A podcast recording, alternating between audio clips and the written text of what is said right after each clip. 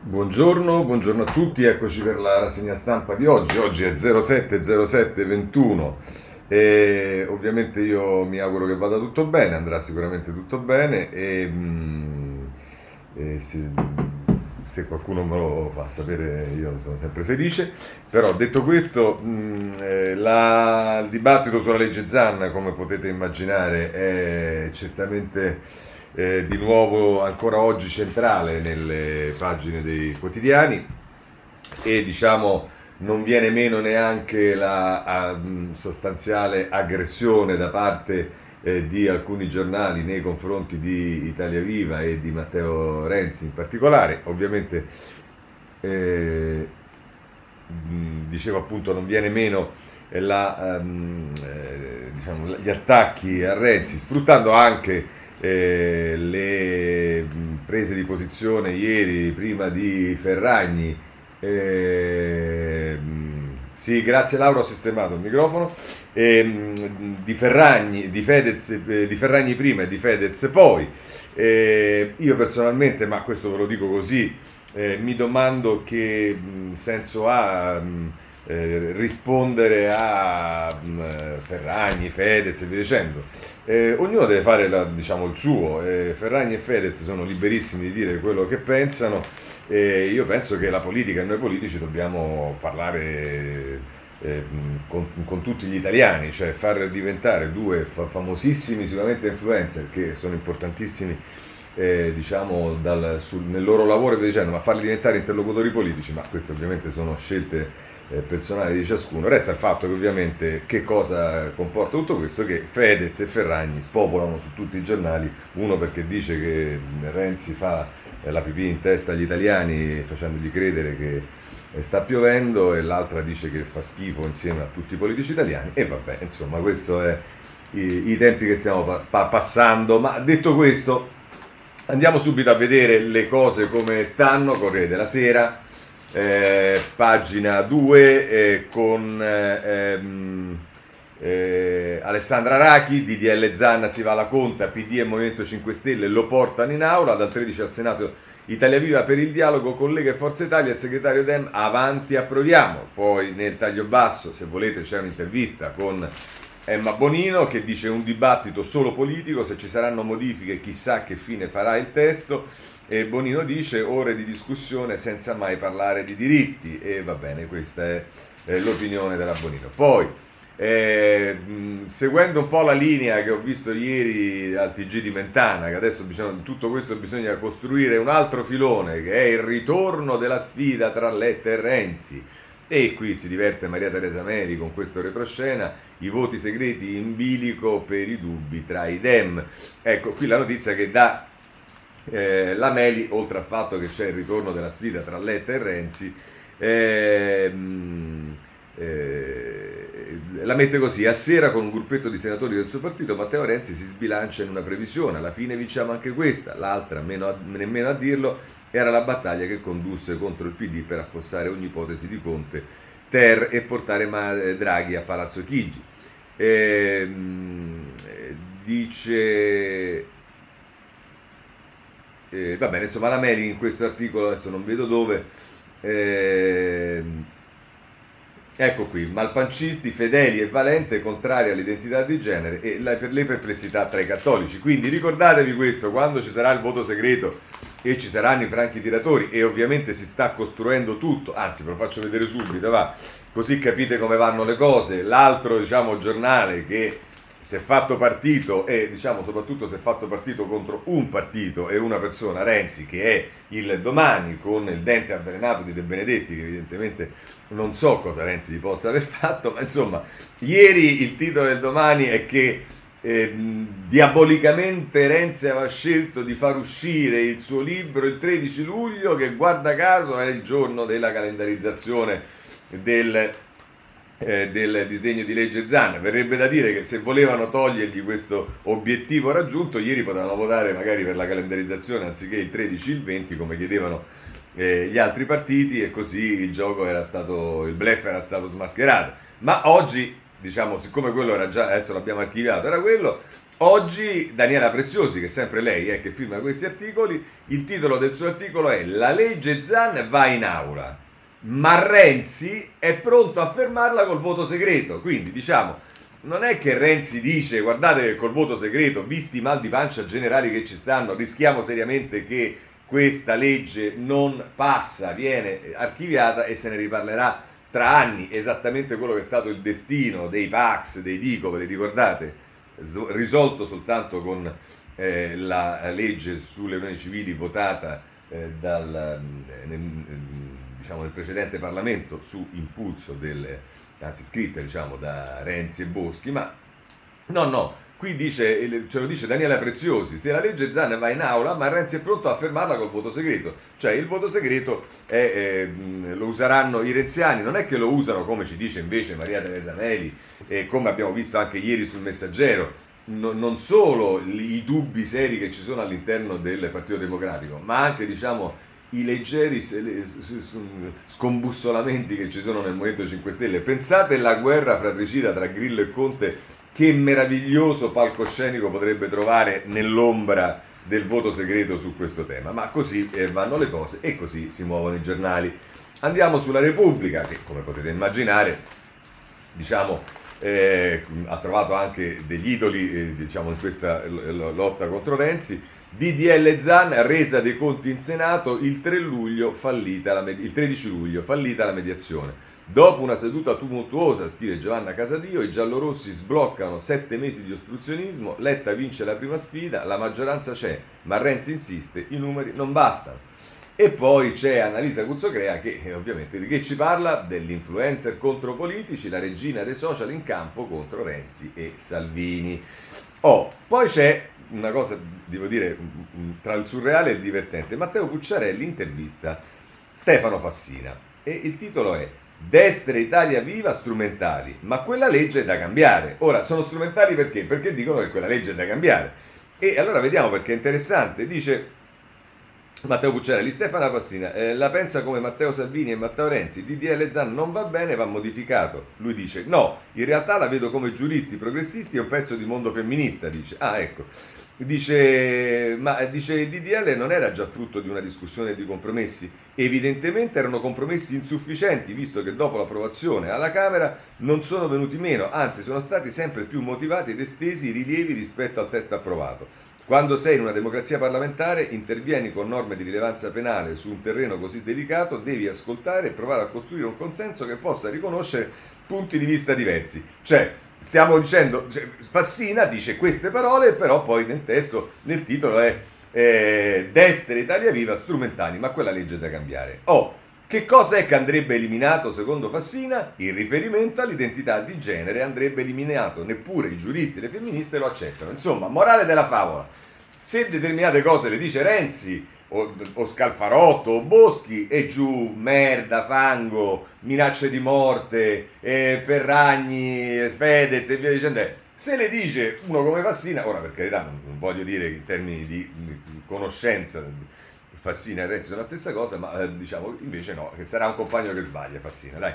Va bene, lasciamo la Repubblica, andiamo sulla stampa, anche la stampa su questo diciamo avete visto, Geremicca e oggi abbiamo anche un altro prestigioso editoriale di Odifreddi, lo vedremo tra poco, ma insomma la stampa, ah, ovviamente non vi ho detto che sulle prime pagine di tutti i giornali la vittoria all'ultimo rigore della nazionale non può che eh, avere un rilievo, diciamo, ehm,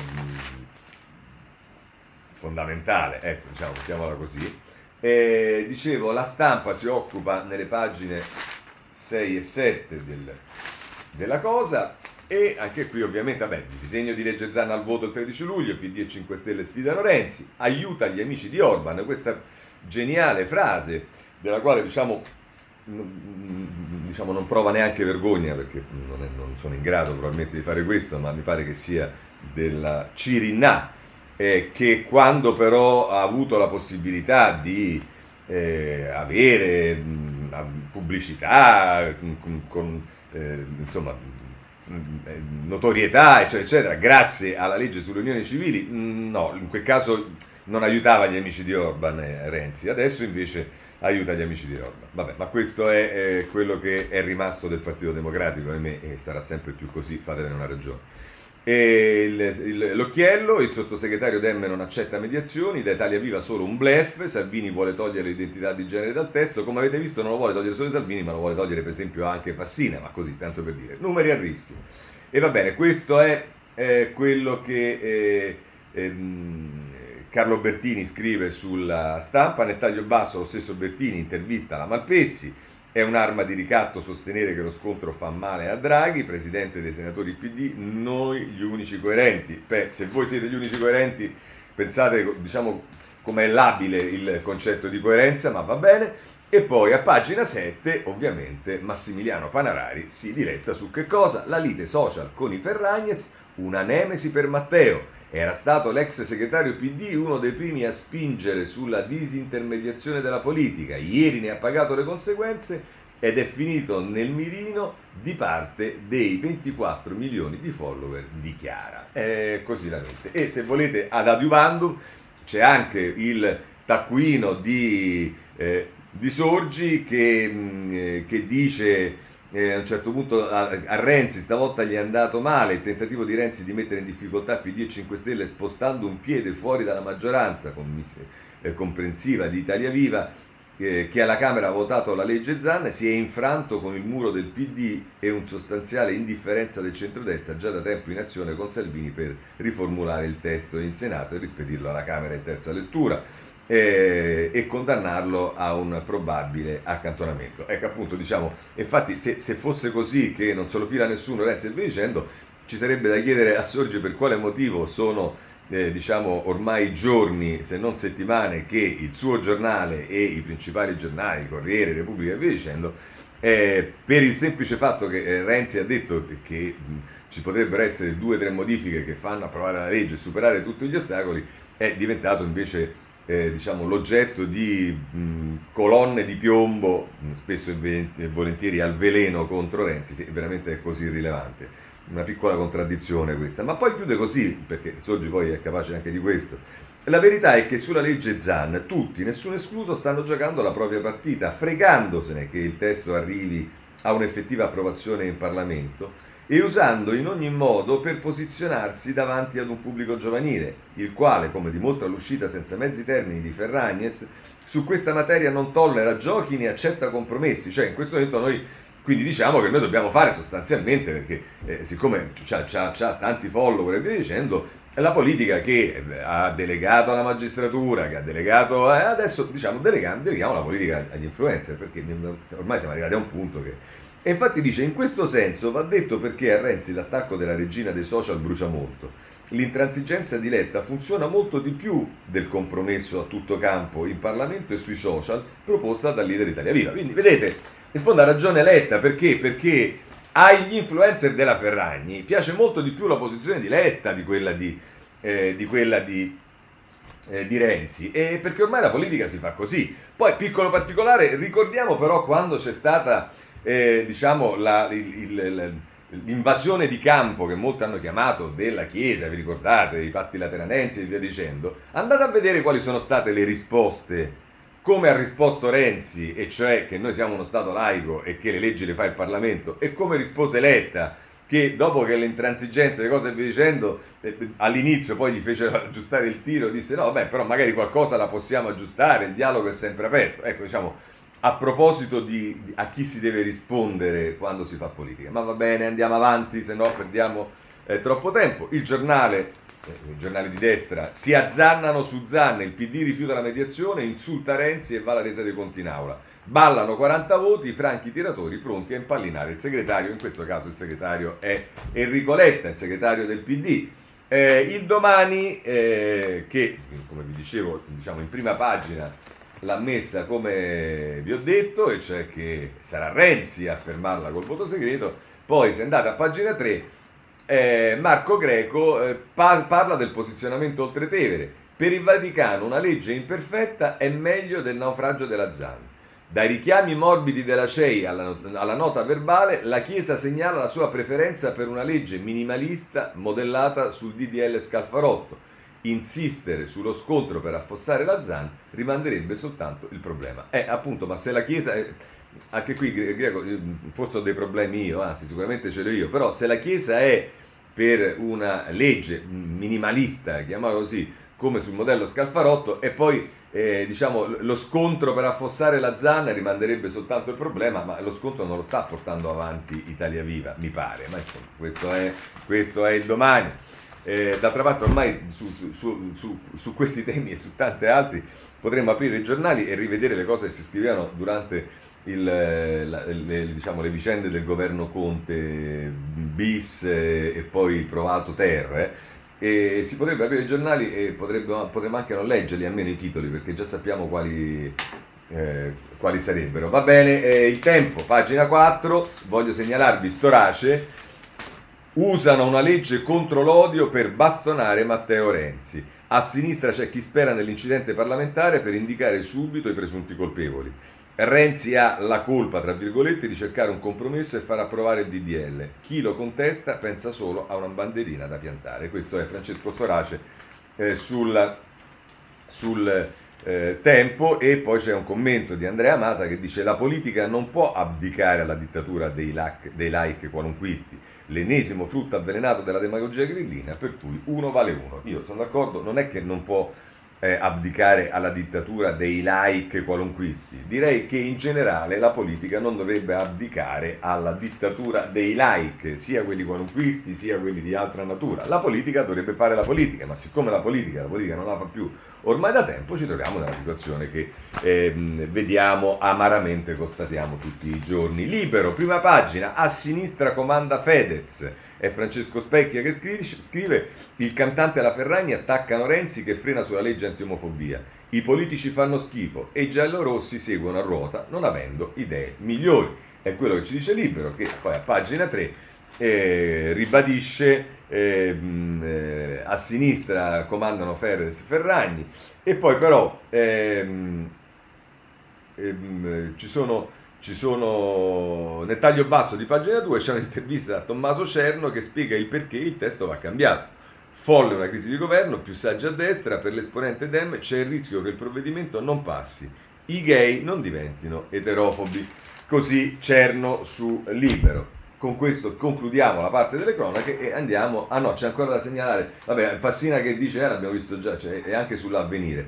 Invece voglio segnalarvi eh, il foglio a pagina 2 eh, torniamo sull'argomento, eh, il Blaiba, insomma Guido Vitiello che dice Renzi come Dipo, la parabola tragica da re divino a capo espiatorio, quando ogni cosa che fai innesca un linciaggio, puoi fare ogni cosa. Questo è eh, il commento di Vitiello sul foglio, ovviamente ci si riferisce a Ferragni e Fedez. Oh, direi sì, passiamo ai commenti, così ci roveniamo un altro po' lo stomaco, no, ma no, non esageriamo, dai. Eh, andiamo sulla pagina 29 della stampa, dove eh, Pier Giorgio Odifreddi eh, firma un articolo, l'analisi né Vaticano né Ferragni, e tra l'altro dice, ehm, fa riferimento ehm, diciamo alla, agli schieramenti contra, contrapposti, insomma tutto quello che sta accadendo e la mette così. In questa logica c'è però un eh, non sequitur. Si possono infatti benissimo difendere i diritti dei diversi senza dover per forza affermare che i diversi non esistono. Anzi, forse si dovrebbe fare proprio questo. Un mondo in cui ci sono diversità è molto più bello del variegato di un monolitico in cui tutti sono uguali in politica però le cose si ingarbugliano sempre perché i ragionamenti logici cedono il passo agli interessi partitici che nel caso in questione sono abbastanza chiari ed evidenti. Ascoltate bene eh, come li, li mette chiari ed evidenti. Il PD ha trovato nella difesa ad oltranza dell'identità di genere una battaglia considerata di sinistra. La Lega nel suo rifiuto a oltranza della stessa nozione una battaglia considerata cattolica e Renzi nel suo ondivagare dall'approvazione alla Camera alla disapprovazione in Senato, un modo per diventare di nuovo visibile e determinante nella scena politica. In realtà sbagliano tutti, e è arrivato qui Zaratustra, come diceva quello. Sbaglia il PD perché semmai è di sinistra la difesa dei diritti dei diversi e non la professione di un'ideologia che è stata contrastata anche a sinistra da tutti coloro che credono che l'identità di genere non abbia senso. Ad esempio le femministe che per poter essere tali devono appunto pensare di essere femministe o i transessuali che per poter pensare di voler cambiare sesso devono appunto pensare di essere del sesso sbagliato e di poter transire un al- a un altro. Per non parlare degli eterosessuali, che sono la stragrande maggioranza, secondo l'Istat superiore al 90%, e pensano semplicemente che i sessi sono loro due. Sbaglia la Lega, perché il cattolicesimo è variegato e mentre esiste al suo interno uno schieramento conservatore ottuso che rifiuta le unioni civili e i diritti delle sessualmente diversi, schieramento che a scanso di equivoci comprende anche il Papa regnante, esiste anche uno schieramento contrapposto che la pensa al contrario e che è l'analogo dei cattolici del 1974, votarono a favore del divorzio civile, pur pensando che il matrimonio religioso dovesse essere indissolubile. E sbaglia Renzi perché non sarà certamente su un argomento così marginale e di nicchia che un partito potrà basare la propria diversità politica. L'identità di genere non è affatto un problema sentito dalla maggioranza della popolazione, come era appunto il divorzio negli anni 70 è piuttosto un problema sentito da una minoranza della politica che è disposta a tutto pur di inserirlo in una legge anche a non fare compromessi sulla difesa della violenza sui diversi che rischia di essere sacrificata sull'altare di un'ideologia alla moda. Beh, insomma, eh, questo è Odifredi, commentate voi. Eh, c'è poi Minzolini sul giornale, in prima pagina, Letta e compagni tradiscono la lezione dei padri. Dice Minzolini, sullo Zan della discordia c'è una nota che stona nell'atteggiamento assunto dai vertici del PD, cioè del partito dove sono confluiti gli eredi della democrazia cristiana e del PC. Tra loro possono essere inseriti a buon diritto anche Enrico Letta, che fu dirigente scudo crociato, e Nicola Zingaretti e Goffredo Bettini, che si formarono entrambi nella gioventù comunista.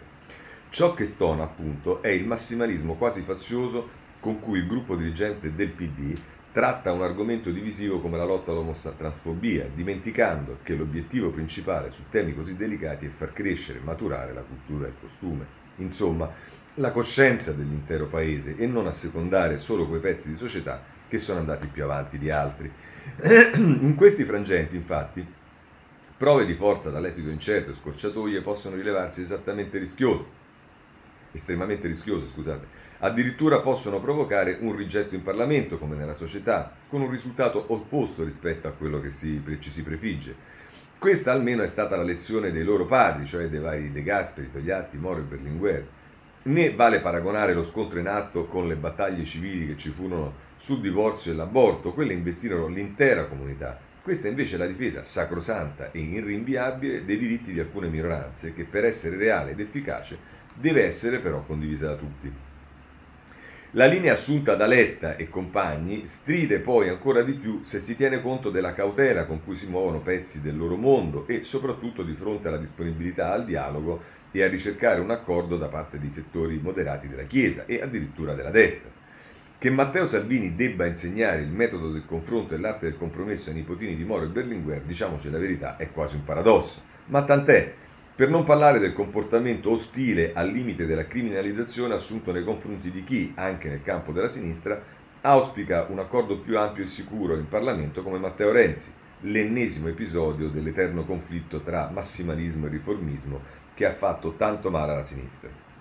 La ragione di tutto questo, a ben guardare, è la crisi di identità del PD, che si raddoppia quando sceglie come interlocutore un movimento che in realtà è un magma senza forma come 5 Stelle per darsi la parvenza di un'alleanza, Piddini e Grillini sono costretti ad ideologizzare ogni scelta. A quel punto ogni ipotesi di trattativa in Parlamento, magari utilizzando il buonsenso e il pragmatismo, va a farsi benedire. La strada più semplice per un PD messo in queste condizioni, infatti, è tracciare una riga e dividere il mondo tra chi sta qui e chi sta al di là, anche su questioni sulle quali la bussola dovrebbe essere la libertà di coscienza. Con il rischio di accorgersi, quando il vaso è rotto, che la realtà era ben diversa Sta succedendo sulla giustizia, come è successo del referendum, ed è probabile che Letta e i suoi abbiano un amaro risveglio, oppure sul disegno di legge Zan. Capita quando si tradisce l'insegnamento dei padri. Così la mette sul eh, giornale Minzolini. Eh, anche Sallusti, voglio segnalarvi sul libro in prima pagina, compagni suonati e artisti stonati, dice sarò nostalgico ma rimpiango i tempi in cui Fedez cantava, la Ferragni consigliava creme e magliette e Matteo Renzi faceva il segretario del PD, per inciso il più vincente della storia. Cioè un mondo in cui le cose e le parole avevano un senso e gli esseri umani un ruolo.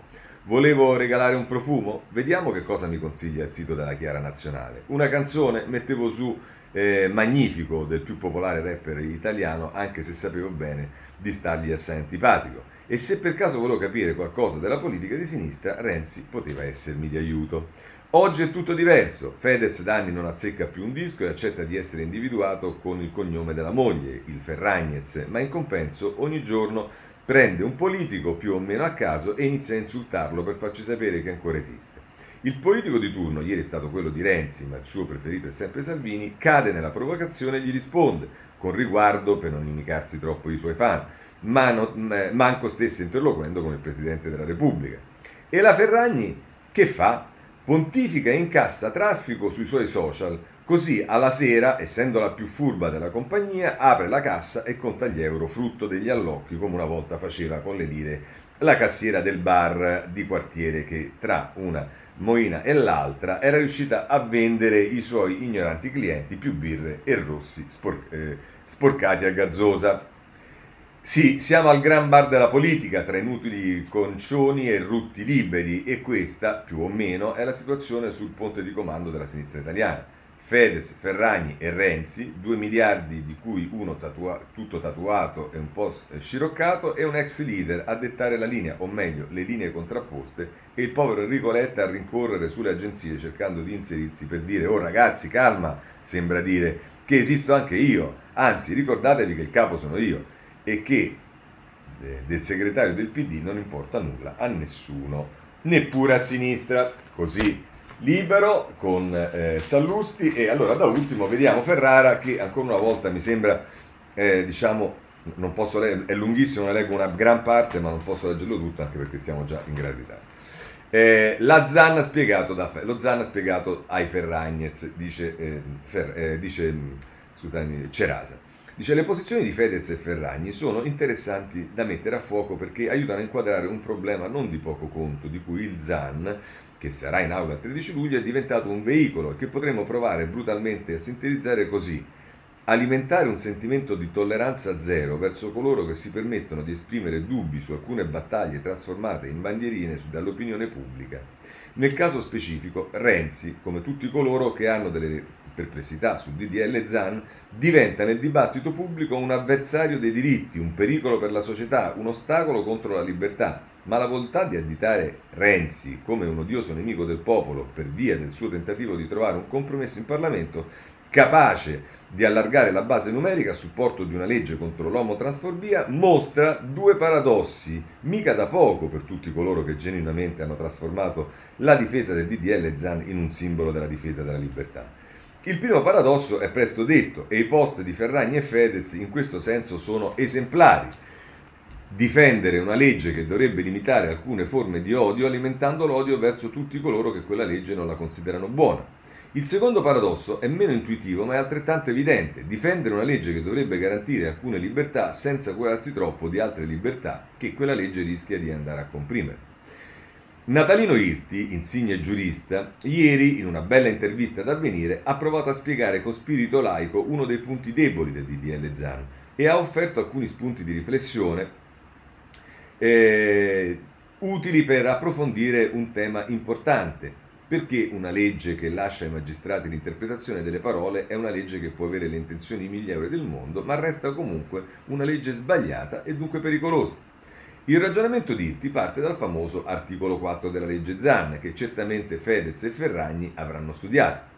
Ai fini della presente legge sono fatte salve la libera espressione di convincimenti o opinioni, opinioni, nonché le condotte legittime riconducibili al pluralismo delle idee o della libertà delle scelte, perché non idonee a determinare il, in concreto eh, pericolo del comportamento di atti discriminatori o violenti. Dunque, dice Irti, come non avvertire la gravità, direi l'abisso interpretativo di quel legittime e di quell'idonee? Chi decide se non l'occasionale giudice circa l'idoneità a determinare il concreto pericolo del compimento di un atto discriminatorio o violento? Alla legge, non al giudice, spetta la descrizione della condotta illecita. Irti, conclusione di Irti. Un grande studioso tedesco dedicò alcune sue pagine all'architettura della fattispecie criminosa, indicando il rigore della tenacia legislativa che tanto più deve farsi precisa e netta quanto più si avvicina ai fragili e delicati temi della libertà. A Fedez e Ferragni può forse sfuggire che se una legge ordinaria è costretta ad affermare che sono fatte salve la libera espressione di convincimenti ed opinioni, ribadendo ciò che è scritto nella Costituzione, è perché gli estensori della legge sono al corrente del fatto che quella legge rischia di violare alcuni articoli della Costituzione. Niente male mettere in pericolo la stessa libertà di espressione nello stesso istante in cui si prova a difenderla. Mette con un punto esclamativo Cerasa, che conclude così.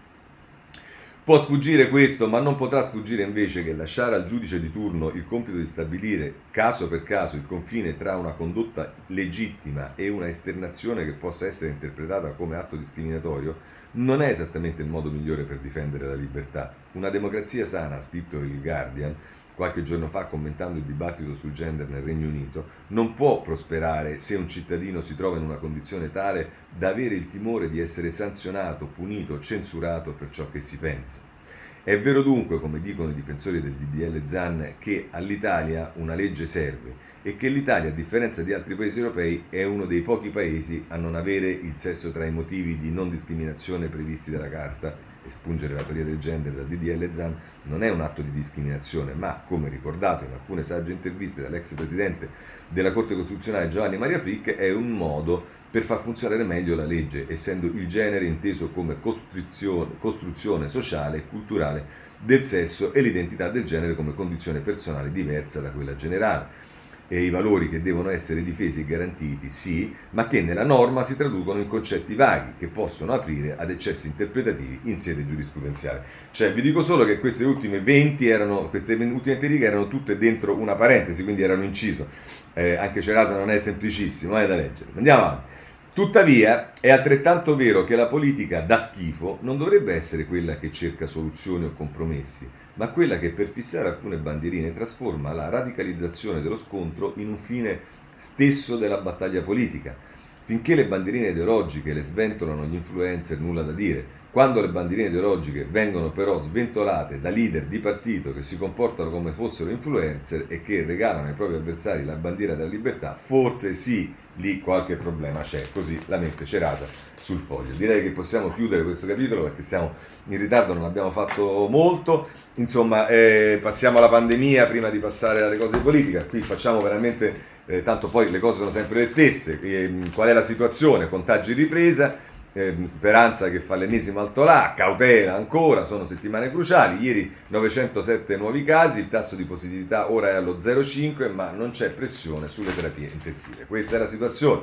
Poi c'è il tema dei vaccini, su questo vi segnalo eh, il, la stampa, pagina 10, eh, che eh, ci dice la svolta di figliuolo AstraZeneca e Johnson Johnson anche agli under 60.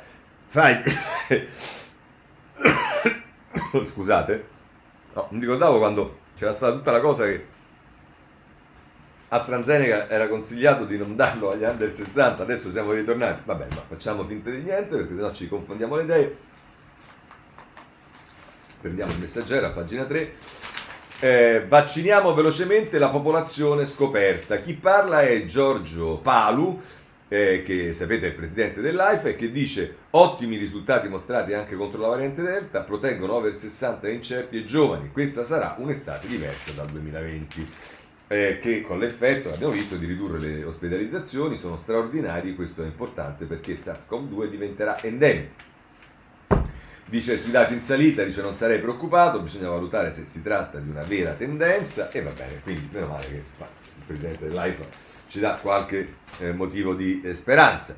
Eh, che diciamo c'è poco da sperare, la variante Delta sta prendendo, ce lo dicono tutti i giornali, vedrete che tra un po' arriverà, quando abbiamo chiuso con la Delta, arriverà un'altra variante che si prenderà la scena, ma intanto dice i casi, ora i casi saliranno, ma il caldo ci aiuta, sbrigarsi con i vaccini. Chi parla è l'epidemiologo La Vecchia, che dice lo scenario è simile a quello inglese, tra due settimane potremo valutare quanto veloce avanza la pandemia.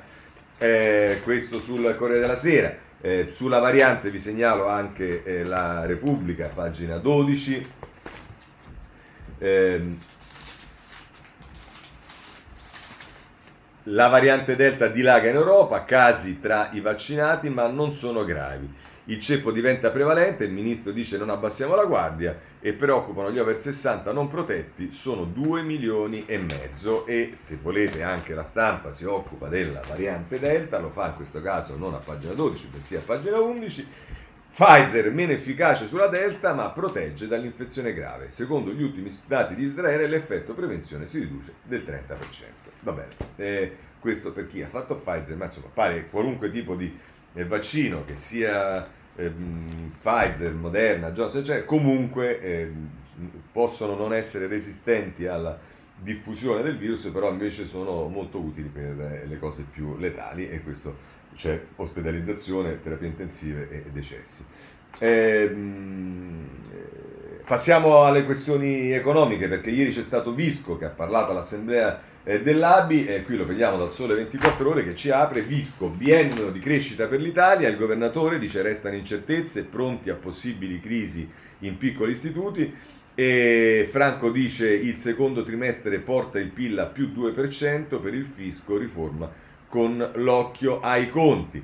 Eh, la ripresa si consolida, favorita dagli investimenti, il recupero dei consumi sarà più lento, l'export di beni beneficerà dalla domanda estera all'Assemblea dell'ABI, il governatore di Banca Italia Visco rilancia il messaggio di fiducia. Questo ci dice il Sole 24 Ore. Stessi temi li trovate anche sul Messaggero, il Messaggero che eh, a pagina 17 mette in evidenza quelle che sono però anche le ombre che vede eh, Visco. Visco vede tornare le sofferenze e Patuerli dice emergenza non finita. Eh, per il leader dei banchieri la pandemia ha stimolato, in, eh, in, scusate, mh, eh, il, il, governatore di Banca Italia invita le banche a tagliare i costi anche del personale e per l'idea dei banchieri la pandemia ha stimolato un salto di qualità, ma è presto per lo stop alle moratorie. Così per quanto riguarda la crescita. Poi, se volete sapere, eh, diciamo, sul tema dei salari, c'è la Repubblica che a pagina 6 eh, valorizza in modo particolare le parole di Draghi ieri sulla parità salariale, le discriminazioni nei confronti delle donne. Draghi, mossa sui diritti, superiamo la disparità uomo-donna nei salari.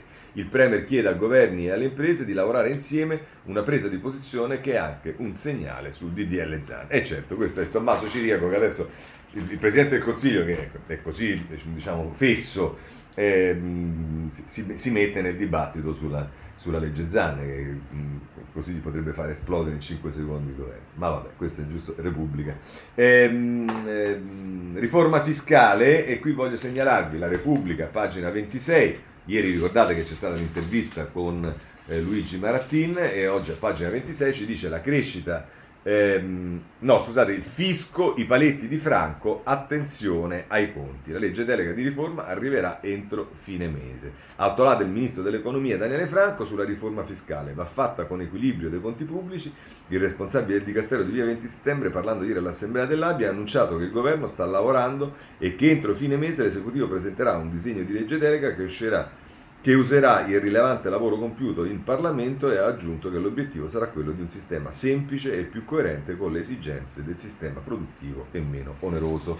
Eh, però sembra un po' in contrasto con quello che eh, ieri diceva Marattini e diceva sì, si può stare, mi pare, eh, si può stare attenti ai conti dicendo, però non è che si può fare a saldo zero. E a proposito di eh, riforma fiscale vi segnalo l'intera pagina quarta del dell'inserto del foglio eh, che eh, riforma fiscale luce e ombre, è Sandro Brusco che scrive superamento del bonus distorsivi, peggioramento della flat tax per gli autonomi, revisione delle tax expenditure e dati i vincoli economici e politici sarà una manutenzione più che una rivoluzione, questo è il presagio eh, del foglio. Lasciamo anche questo, passiamo al lavoro, su questo ci sono due pagine da segnalare sul, eh, sulla stampa eh, sono la 14 e la 15, a 14 mh, eh, ci sta ehm, la notizia dell'iniziativa di Orlando, tutele per precari autonomi, il governo cerca 10 miliardi per i nuovi ammortizzatori, qui si dice che Orlando vede i sindacati e ora il vertice decisivo con il tesoro e poi però a pagina 15 ci sta il dossier di Paolo Baroni, risparmiare sulla sicurezza costa caro, gli infortuni bruciano 40 miliardi all'anno. Eh, questo sulla stampa a pagina 15. Andiamo alla politica. Il centrodestra pare avere risolto quasi tutto, mi pare che gli rimane solo Bologna, ce lo dice il Corriere della Sera nelle pagine oh, oh, 12 e 13. Tenete conto che, come avete visto ieri in televisione, anche oggi Feltri è il più eh, intervistato di tutti, praticamente su ogni giornale. La cosa divertente eh, e che praticamente le prime dichiarazioni che ha fatto è che i consigli comunali non fanno niente e quindi non ha nessun problema a fare il consiglio comunale perché lui c'ha da fare sostanzialmente. E vabbè, eh, però diciamo eh, Cesare Zapponi, Bernardo a Milano, Maresca a Napoli, ma Albertini spacca al centrodestra, la scelta nelle città, stop di Fratelli d'Italia e centristi all'ex sindaco come vice, rinvio su Bologna e poi il neo candidato sindaco eh, Bernardo viene intervistato da Andrea Senesi sul Corriere Sera, giro solo in Vespa, conosco le periferie anche se vivo in centro, vincerò con l'ascolto, vorrei i leader al mio fianco, vedete che a differenza di Maresca che ha detto che i leader non li voleva proprio vedere, invece lui li vuole al suo fianco. Poi ehm, il personaggio è Stefano Landi che eh, lo intervista, si chiama ovviamente Feltri, eh, io consigliere comunale non è un impegno, ho accettato in 4 secondi. Feltri dice Giorgia ha una marcia in più, via le piste ciclabili. Diciamo che non so quanto questo aiuterà i consiglieri eh, comunali di, di, di eh, Fratelli d'Italia, ma insomma questo è. Ehm, la stampa a pagina 17 da, mi pare sostanzialmente la stessa notizia, ma forse vediamo perché eh, no, ecco, un'altra intervista a, Fieri, a, a Feltri, basta piste ciclabili, stop ai, ai, ai monopattini e voglio meno clochard. Ecco, è arrivato Feltri, va bene. E, ehm, secondo me qualche problema per la Meloni ci sarà. E, ehm, se volete, Libero invece, che è il giornale su, di, di, cui è il direttore editoriale Feltri, eh, si dice a Milano e Napoli il centrodestra trova i candidati eh, e poi eh, questo dice eh, Antonio Rapisarda, e poi invece a pagina 7 Forza, Fratelli d'Italia e Lega si rincorrono, Sala trema.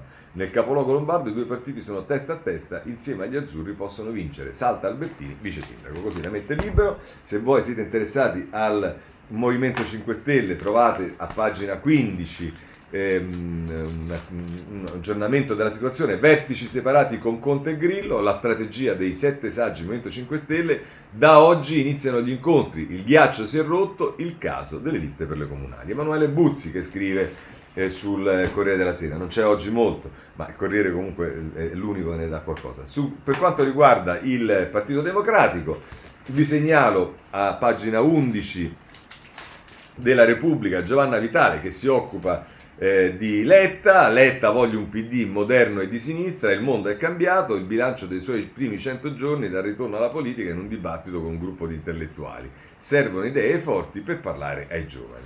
Eh, andiamo a prendere pure i dibattiti con gli intellettuali, deve essere un appuntamento eh, imperdibile. speriamo che abbiamo fatto le videoregistrazioni e che da qualche parte lo mandi.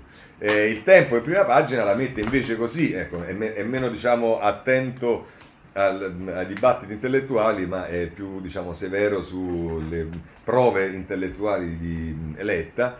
Eh, titolo di apertura, Letta umiliato anche in libreria, Letta che flop il libro, fa peggio solo Toninelli a pagina 3 del Tempo. Questo è quello che eh, diciamo, fa il Tempo, mettendo poi, dice che ha venduto credo 5.000 copie, qualcosa del genere. Sì, meno di 5.000 copie per il leader dei Dem, successo invece per la Meloni che è già a 90.000. Vabbè, diciamo, questo è quello che ci dice il tempo. Sul riformista voglio segnalarvi nella pagina 2 un intervento eh, di Rino Formica, povero PD, eri già in crisi e ti sei unito a un partito fallito. Il cappio del Movimento 5 Stelle è stato il successo elettorale, facevano i rivoluzionari ma non avevano strumenti politici e culturali all'altezza, l'alleanza coi Dem infausta è l'unione di due disastri.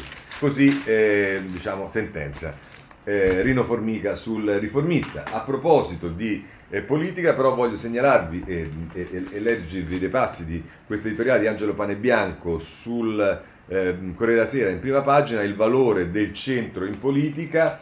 Eh, si dice che tutto lascerebbe pensare che non c'è nessuno spazio per eh, la politica perché gli estremismi, le cose via dicendo, e poi però a pagina 32 eh, la mette così, pane bianco. Dice, man mano che passa il tempo diventa sempre più difficile definire tecnico questo governo, nonostante il fatto che nella tradizione italiana tecnico sia sinonimo di competente e che la competenza sia una virtù che gli italiani per lo più sono poco propensi ad associare alla politica. Che, che ne dicano eh, gli, le inconsolabili vedove del governo Conte, nell'opinione pubblica si è fatta strada la consapevolezza che l'attuale esecutivo unisca competenze e taratura politica. Questo governo è a tutti gli effetti un governo di centro. Non lo è solo banalmente perché, data la composizione della coalizione che lo sostiene, deve tenersi in equilibrio fra la destra e la sinistra. Lo è anche perché, fatti salvi gli effetti più o meno distorsivi delle inevitabili mediazioni quotidiane, le sue politiche tengono la barra al centro, si sforzano di unire interventismo statale selettivo e sostegno al mercato e all'iniziativa privata, attenzione alle fasce più povere della popolazione e misura a favore dello sviluppo e della crescita. Chi accusa il governo Draghi di essere liberista non conosce il significato della parola, straparla. L'azione neocentrista del governo Draghi può essere successo oppure può, essere, può avere successo oppure no. Se arriverà il successo sotto forma innanzitutto di una sostenuta ripresa economica capace di durare nel tempo, ne uscirà rivoluzionata la politica italiana. Se le politiche di centro hanno successo, ne consegue che le, po- le posizioni di centro tornano ad essere politicamente appetibili. Certo, sono in gioco anche altri fattori. La fine dell'era Trump ha ripercussioni in Europa, toglie spazi ai movimenti estremisti. Sta accadendo in Francia e in Germania. Prima o poi l'onda arriverà anche da noi. C'è poi la disgregazione in atto dei 5 Stelle, il conflitto fra Grillo e Conte, una conseguenza della nascita del governo Draghi. Non sarebbe esploso se Conte fosse ancora a Palazzo Chigi. Un eventuale partito di Conte cannibalizzerebbe 5 Stelle e PD, ma difficilmente potrebbe catturare consensi al di fuori di quei confini. Sono elettori 5 Stelle e PD potrebbero votare per un partito composto da ex grillini. Per un insieme di ragioni, insomma, se il governo Draghi durerà ancora a lungo e se la sua azione avrà successo, si apriranno plausibilmente vaste praterie al centro dello schieramento politico. È possibile che anche l'elezione del Presidente della Repubblica finisca per premiare in Parlamento movimenti trasversali e aggregazioni al centro. Bisognerà poi vedere se coloro che sceglieranno quella posizione saranno anche capaci di esprimere in sede elettorale una leadership credibile oppure se a, eh, sapranno solo beccarsi come i capponi di Renzo. In, stavo, no, scusate, mi ero fermato perché avendo visto Renzo, dico adesso anche il pare bianco attacca Renzi, invece no. In politica non bisogna mai dire mai Immaginiamo uno scenario che ricorda abbastanza da vicino ciò che un grande scienziato politico, Giovanni Sartori, chiamava pluralismo estremo e polarizzato. Un centro occupato da un solo partito o da una pluralità di partiti che governano insieme a forze estremiste, sia di destra che di sinistra. All'opposizione non è uno scenario improbabile. Il successo delle politiche di centro del governo Draghi potrebbe avere l'effetto collaterale indiretto di portare qualche beneficio elettorale a formazioni centriste o neocentriste, siano esse guidate o meno dallo stesso Draghi. Basterebbe forse un 15% di consensi o giù di lì conquistato da una siffatta formazione per smentire la vulgata sulla inevitabile lotta senza quartiere fra la destra e la sinistra. I numeri parlamentari potrebbero favorire la formazione di una coalizione di governo che escludesse da un lato Fratelli d'Italia e dall'altro i grillini sopravvissuti. Vi verrebbe attratto plausibilmente il partito di Conte, ma anche pur fra contorsioni e mal di pancia i due nemici riducibili, il PD e la Lega. Un centro politicamente remunerativo diventa infatti una calamita. Non sarebbe comunque la prima volta nella storia della democrazia parlamentare. Capita che cane e gatto, anche al di fuori di condizioni di emergenza, siano costretti a governare insieme. In Italia, per giunta, come è noto, i valori, soprattutto quelli politici, godono di una certa flessibilità. Questo pane bianco sul eh, Corriere della Sera. E, ehm, chiudiamo anche questo capitolo, vi segnalo su Santa Maria Capovetere, oggi è Repubblica eh, più che eh, gli altri giornali, che piazza in, in prima pagina e poi nelle pagine 2 e 3 20 contro 1 i video mai visti della mattanza. Il detenuto svenuto per le percosse, le 10 manganellate su un uomo in ginocchio, nei frame degli atti dell'inchiesta, le prove del raid punitivo mascherato da perquisizione. Ancora Concita Sannino che eh, diciamo parla di questi ulteriori elementi e poi c'è di spalla a pagina 3 un'intervista col produttore di Vaio che dice vedo lo stesso film di Poggio Reale dove fui picchiato 30 anni fa. Eh, così la Repubblica. Anche il domani continua a occuparsene, ma non più in prima pagina, ma visto la prima pagina dedicata a Renzi che e a voto segreto fermerà la, eh, la Zanne, ma invece a pagina 4 ehm, e 5 Carmen Baffi si occupa della polizia penitenziaria, quei poliziotti di serie B abbandonati al loro destino. I video dei pestaggi avvenuti nel carcere di Santa Maria Capavetere hanno scosso il mondo della politica, che da anni fa poco o niente per migliorare le condizioni delle carceri e formare gli agenti che vi lavorano. Poi, se volete, a pagina 5 è un'intervista al regista Marco Bechis che dice a Santa Maria violenza di Stato e impunità, un film già visto. Questo sul domani, da ultimo su Santa Maria eh, Capo, Capovetere voglio segnalarvi il riformista a pagina 4. Ci arriviamo subito ehm, gli ispettori di Cartabia nel carcere delle violenze. Angela Stella che scrive l'obiettivo è far luce su ciò che accadde nella catena di comando il 6 aprile 2020, verifiche anche su chi non è indagato, scarcerato uno degli agenti e il comandante interrogato respinge ogni accusa. Questo sul eh, riformista. Eh, chiudiamo su Santa Maria Capovetere, abbiamo invece la riforma della giustizia e qui ce ne parla in particolare la stampa. Ora qui pure ci sono sempre eh, cose diverse, impostazioni diverse, c'è chi l'ha già, già per scontata e diciamo oggi la cabina di regia si dovrebbe riunire esattamente su questo. E cosa ci dice quindi Giuseppe Salvaggiulo a pagina 8 della stampa? Riforma Cartabia, domani il via, la prescrizione interverrà in più fasi. Salta la, norma, la norma che limita l'inappellabilità della sentenza di primo grado per PM e avvocati.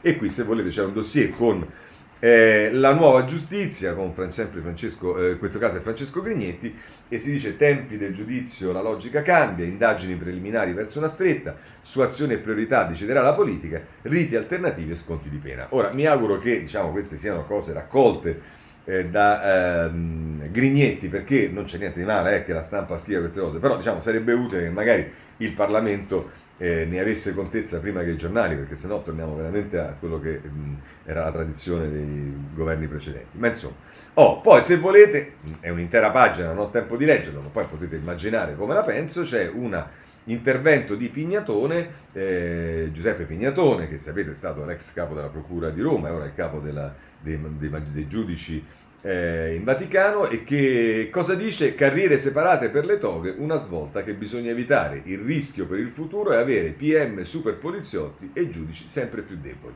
Vabbè, queste sono le eh, argomentazioni contro il referendum che eh, riporta Pignatone, invece però sul tema della riforma della giustizia voglio segnalarvi anche in questo caso il riformista eh, a pagina 3 che dice cara ministra per riformare le carceri Finiamola con gli ex PM, in questo caso è Tiziana Maiolo che scrive a proposito dei magistrati, questo si riferisce al DAP, Dino Petralia e Roberto Tartaglia, la guida del DAP dovrebbe chiamare riformatori quale l'ex attuale direttore di San Vittore Luigi Pagano e Giacinto Siciliano. Per applicare l'articolo 27 della Costituzione servono persone come loro. Questo è l'invito che fa eh, la eh, Maiolo alla Cartaglia. Dicevo che ci sono interpretazioni diverse su che cosa accade eh, sulla riforma della giustizia, il messaggero se ne occupa a pagina 9.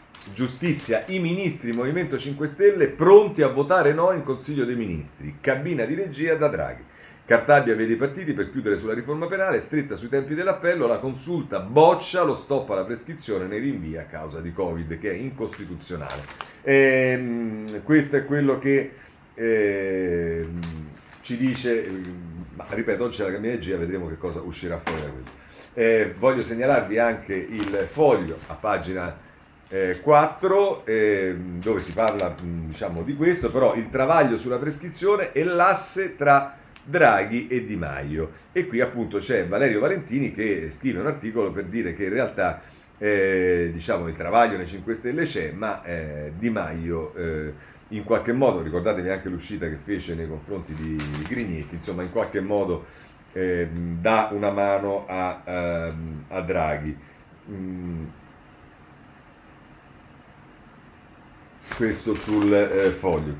Stiamo in chiusura, eh? mancano ancora poche cose, però le, ve le voglio segnalare. Sul eh, referendum c'è una intervista con il vignettista Staino sul giornale a pagina 6 e Staino dice eh, che firmerà il referendum e lo fa con un'intervista nella quale dice anche cose diciamo ehm, non banali. Il guaio non è Salvini, ma certa magistratura coperta dalla sinistra. Il vignettista dice firmo i referendum è dal 92 che i PM condizionano la politica in Italia. Ehm, dice, del PD dice ha nel eh, DNA il garantismo invece si è accodato al populismo dei grillini e poi i 5 Stelle, Grillo, un masaniello egocentrico, ma Conte è peggio, è il nulla. Così eh, la mette eh, Staino sul, sul, giornale. Per quanto riguarda le carceri, voglio segnare l'avvenire si occupa di carceri sia a pagina 3, eh, no scusate ho preso il messaggero invece di prendere l'avvenire, sia a pagina 3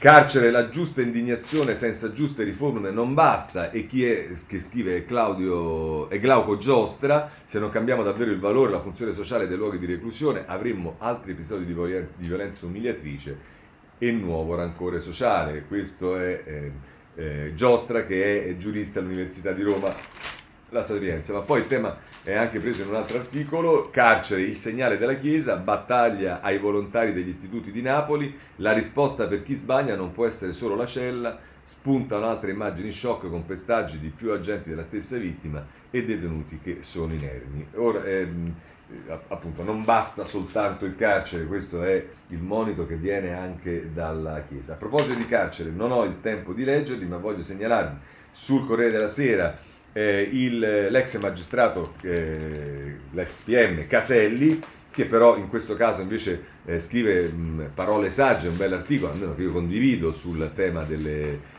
eh, delle carceri, le possibili alternative al carcere, l'efficacia della prescrizione vendicativa.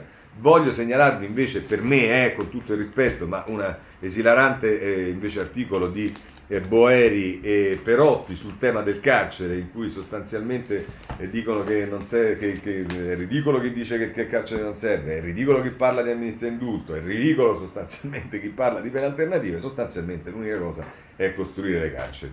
Eh, va bene, questo sono loro e poi ancora voglio segnalarvi invece sulla Repubblica a pagina 3, eh, a pagina che se non sbaglio è 30, anche un attore ehm, che è Alessandro Bergonzoni, eh, che dicono non es- che non esistono due giustizie. Eh, comincia dicendo mi costituisco parte lesa come la sacralità di un essere, vabbè, insomma parla di tutte le, le, le botte che ci sono state a Santa Maria Capovera. Ehm, eh, per quanto riguarda Palamara, eh, vi segnalo, eh, so che sto un po' in ritardo, ma ho iniziato in ritardo, quindi dovete avere pazienza, però quando le notizie sono... Non, non mi devo più accalorare tanto sui giornali, Renzi, la, eh, la, la, legge Zan e gli influencer. Allora, ehm, per quanto riguarda eh, Palamara, vi voglio segnalare il giornale a pagina 7. Palamara svela l'incubo delle toghe, solo il sorteggio poteva fermarci. Questo nell'audizione in commissione antimafia, l'ex magistrato dice la riforma che ha sempre fatto paura perché avrebbe scardinato il sistema delle correnti. Però ognuno riprende di quello che dice Palamara un po' quello che vuole, per esempio Libero eh, a pagina 9 eh, ci dice invece Palamare in Parlamento, il sistema è ancora vivo, l'ex PM, le correnti di sinistra partecipano alla spartizione e racconta in retroscena dell'ascesa di Cascini a Roma. Su Bonafede rivela, qualcuno gli sconsigliò eh, di, eh, di, Di Matteo. Questo è libero che prende un'altra cosa di Palamare. E poi c'è il riformista, anch'esso, che in questo caso invece eh, a pagina 1 eh, Paolo Comi, la procura avvisò Palamara, sei indagato. Fu un ricatto le, le rivelazioni dell'ex zar delle nomine. E diciamo, e qui Paolo Comi ci dà una notizia che è sicuramente una notizia che è quello che ha detto lui, che ha detto Palamara nell'audizione, che forse è quella più eh, incredibile perché eh, diciamo, tendenzialmente dice che i magistrati quando sono inquisiti se lo dicono tra di loro, eh, mentre noi lo sappiamo attraverso gli avvisi di garanzia, i titoli sui giornali e bla bla bla. Va bene, ma questo è quanto. Poi c'è anche qualcosa che riguarda Amara eh, sul riformista perché vi ricordate Retta, eh, scusate Renzi, Boschi, Renzi, Lotti, Ferri, cerchio massi, ma, ma, magico e Paolo Comi di nuovo che scrive Amara su Ferri e Lotti, APM rivelazioni o ha solo letto i giornali? Era stato arrestato l'anno prima, nelle intercettazioni non c'è traccia di un suo ruolo. Come faceva a sapere della nomina di Viola a maggio 2019? Non sarà che per ottenere la libertà ha riferito ciò che è sulla stampa da due anni? Eh, questo è il dubbio che viene al riformista con Paolo Coni. Eh, vi segnalo che ehm, eh, a proposito di indagini, c'è un'indagine per quanto riguarda eh, e degli indagati per quanto riguarda la zecca a Roma, macchina per le schedine acquistata senza appalto, vertice della zecca, indagati. Eh, ancora vi segnalo, eh, giustamente il foglio mette in evidenza eh, il processo ad Alemanno, processo nel quale Alemanno rischia di essere condannato e di finire eh, in, ehm, in, galera, cosa che eh, io personalmente non auspico proprio, anzi, ehm, ce lo dice nella seconda di eh, copertina, ehm, ecco qua, Annalisa Chirico, ehm, corrotti senza corruttori, cosa non torna nel caso Alemanno. Più teoremi che prove, è un processo costruito sul non poteva non sapere, domani l'ex sindaco può finire in carcere. Eh, l'8 luglio Gianni Alemano potrebbe varcare la soglia del carcere, sarà il giorno X per l'ex sindaco della capitale. In quella giornata la sesta sezione penale della Cassazione dirà una parola forse definitiva sulla vicenda giudiziaria che ha travolto l'ex primo cittadino condannato in primo o secondo grado a sei anni per corruzione e finanziamento illecito. Eh, questo ci dice Annalisa Chirico sul foglio. Eh, da ultimo voglio segnalarvi che ieri è stato approvato, questo ce lo dice eh, sia il foglio, il foglio ovviamente in modo critico, Repubblica invece eh, con una notizia, Eutanasia approvato il testo nonostante il no della destra alla Camera in Commissione Giustizia e così almeno con un ritardo abissale ma comincia almeno l'iter in Parlamento, anche se poi dubito che avrà chissà quale sbocco. Poi c'è invece un altro rinvio, che è quello su cui si è battuto contro Michele Ansaldi e ieri in capigruppo anche Mariana Boschi, che è il rinvio delle nomine RAI. RAI già slitta il voto sul CDA, ma Draghi ha scelto il nuovo amministratore delegato. Nome individuato, ma top secret, in poll, Maggiore e Cioli, conti di bilancio eh, molto negativi alla fine del triennio Foa Salini. Così insomma è stata rinviata la nomina che c'era oggi dei membri del CDA RAI. Voglio segnalarvi, mh, mm, va bene, trovate su tutti i giornali eh, la ginecologa che è sparita e sembra siano state trovate delle tracce di sangue in, in un lago, ma insomma, eh, poi ci sta il tema delle ragazze che sono morte nel campo di grano, iniziano ad esserci, questo ce lo dice in particolare Corriere della Sera, eh, sospetti che siano state in realtà abbandonate lì eh, in preda a qualche effetto da, eh, da droghe, quindi diciamo lasciate morire sostanzialmente. Eh, poi c'è da segnalare eh, che eh, ci, il messaggero a pagina 11 pagina, ci parla del G20 di Venezia, lo mette in relazione a 20 anni di distanza da quello eh, che si scatenò, e speriamo che certo non si ripeta, eh, a Genova, eh, poi eh, i rapporti tra eh, la UE e la Ungheria sono tesi perché, eh, eh, ce lo dice Repubblica a pagina 8 contro Orban, la UE avverte Orban, sospesi 7,2 miliardi del recovery fund, il congelamento dopo il braccio di ferro sulla legge anti-LGBT in vigore da oggi. Vedremo che cosa succede, intanto c'è però il presidente sloveno dell'Unione Europea che ha preso, eh, diciamo, ha preso il suo ruolo e, e ci dice che si sta un po' ammorbidendo, ce lo dice il eh, Corriere della Sera a pagina 16, eh, in funzione del ruolo che prende, eh, lo sloveno Janza stavolta fa il moderato, rispetterò l'Europa del diritto.